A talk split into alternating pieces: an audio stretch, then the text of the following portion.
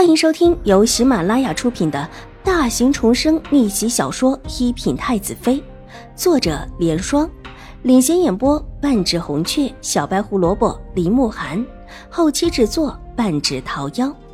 喜欢宫斗宅斗的你千万不要错过哟，赶紧订阅吧！第二百六十六集，怎么可能没有猜对啊？铁定是的，文三公子，你又不是你二哥，怎么知道你二哥的想法？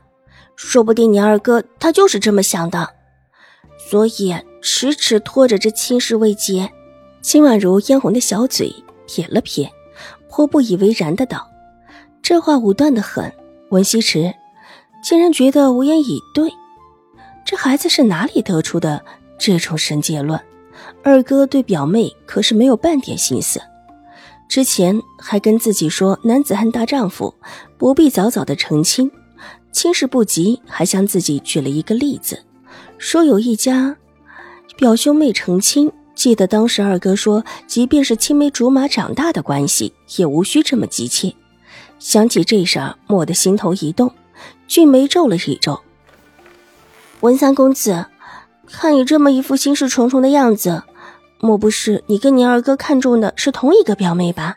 秦婉如忽然惊道，黑白分明的眼眸睁得极大，愕然的看着文西池。秦二小姐，你想多了。文西池半晌才缓缓道：“不是，不可能的呀，话本子上都是这么说的。”秦婉如极为困惑的嘀咕了一句，之后又侧头看了看文西池。温三公子，画本上不都是说兄弟两个看中一个表妹，然后兄弟两个起了争执，明争暗斗，而表妹又在其中挑事情，最后一个把另外一个弄死了吗？文西石这会儿真的不知道要说什么了。这江州难道对世家小姐的管制都这么的松懈吗？居然让这种深闺小姐看这种随手的画本子取乐？文三公子，这书上写的都是真的。以前我们在江州的时候，就发生过这样一件事情，好像是一个看起来柔柔弱弱的表妹，一边勾着大表哥，另一面勾着二表哥，然后又是一副极其无辜的样子。后来大表哥因为他把二表哥推到河里淹死了。秦婉如仗着自己年纪小，在这里胡说八道，随口乱编。你们江州的事情可真多。文熙是觉得秦华勇这个父亲当得极不称职，好生生的女孩子不好好看一些明事理的书，看的什么乱七八糟的。其实就算是看这种话本子，他也不觉得有什么。可这样随意的和个男子说这样的话，真的好吗？秦二小姐，钱庄的事情既然了了，我还有事。就先走了。文西池站了起来，脸色温和的笑着。那你表妹的事情呢？不说了吗？秦婉如颇为委屈。文西池的眼角跳了跳，觉着自己的涵养可真是好，居然还会帮这个胡说八道的小女孩子当担保人。回去好好读些书，别想些有的没的事情。带着温和的斥责之意的话就脱口而出。那我要读什么书啊？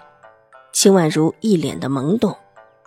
文西池觉得自己有一些脾气想往上冲，不是对秦婉如，而是对秦婉如的父亲，那位江州的宁远将军，怎么可以对自己的女儿忽略到这种地步？这么可爱的一个女孩子，居然连看什么书都不晓得。如果你想看书，我那里有几本比较适合你。文熙迟道，说完又皱了皱眉。之前他的想法是离这个看起来天真的过分了一些的女孩子远一些，怎么又会突然想送几本书给她？那就多谢文三公子啦。秦婉如大喜，原本他是存心想要接近文西池，提醒他要小心的，就是他的那位二哥和他的表妹顾惜书。他也看出文西池对他方才的话颇不以为然，所以。还需要时不时的提醒他，文西池是一个极为聪明的人。上一世如果不是因为他的那位二哥文诗安和表妹顾惜书，也不会落得病魔缠身、早早的丧了性命的地步。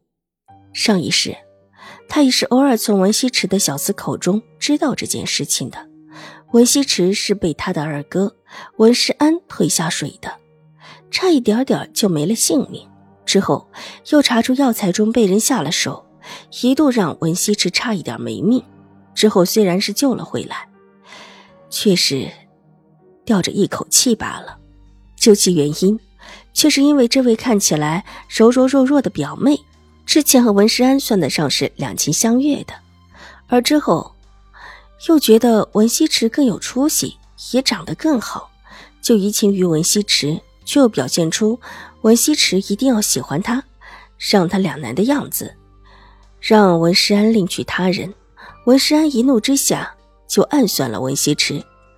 文西池虽然会觉天下满腹经纶，但是怎么也没有想到自己的亲二哥会暗算自己，所以才着了道。小时说的时候，还猜想着药材被人换过的事情，应该也是跟二公子和表小姐有关。但是无奈他怎么跟文西池说，文西池都没再让他查。看着文西池远去的背影。秦婉如深深的吸了一口气，眼眸中的天真缓缓的散出，露出一丝凝重。看什么看？这人都走远了，再看也看不到了。莫如我们一起去左相府做个客。带着同样温和的语气就在耳边，甚至还隐隐的有一丝清雅的笑意。秦婉如却慌的急转过身来。楚留臣不知什么时候出现在他身边，目光幽冷的看着他，一张俊美的脸，似笑非笑的，叫人看了心头发寒。秦婉竹的目光顺势在他手中极显眼的一件东西上，水眸对上了一双蓝色的猫眼，愣了一下之后，才发现，竟是一只长着蓝色眼睛的白猫，看起来极是讨喜，软软的，胖胖的，而且长得还很漂亮。一只极其漂亮的猫，秦婉如可以确定自己没有见过它，但是莫名的居然有一些熟悉，似乎记忆中曾有这么一只猫似的。这是自己前生的事吗？可细想之下，却找不到这只猫的痕迹。这猫是？秦婉如犹豫了一下，替本王抱着。楚留臣冷哼一声，手中的猫往秦婉如的怀里一扔。秦婉如赶紧伸手接过。本集播讲完毕，下集更精彩，千万不要错过哟。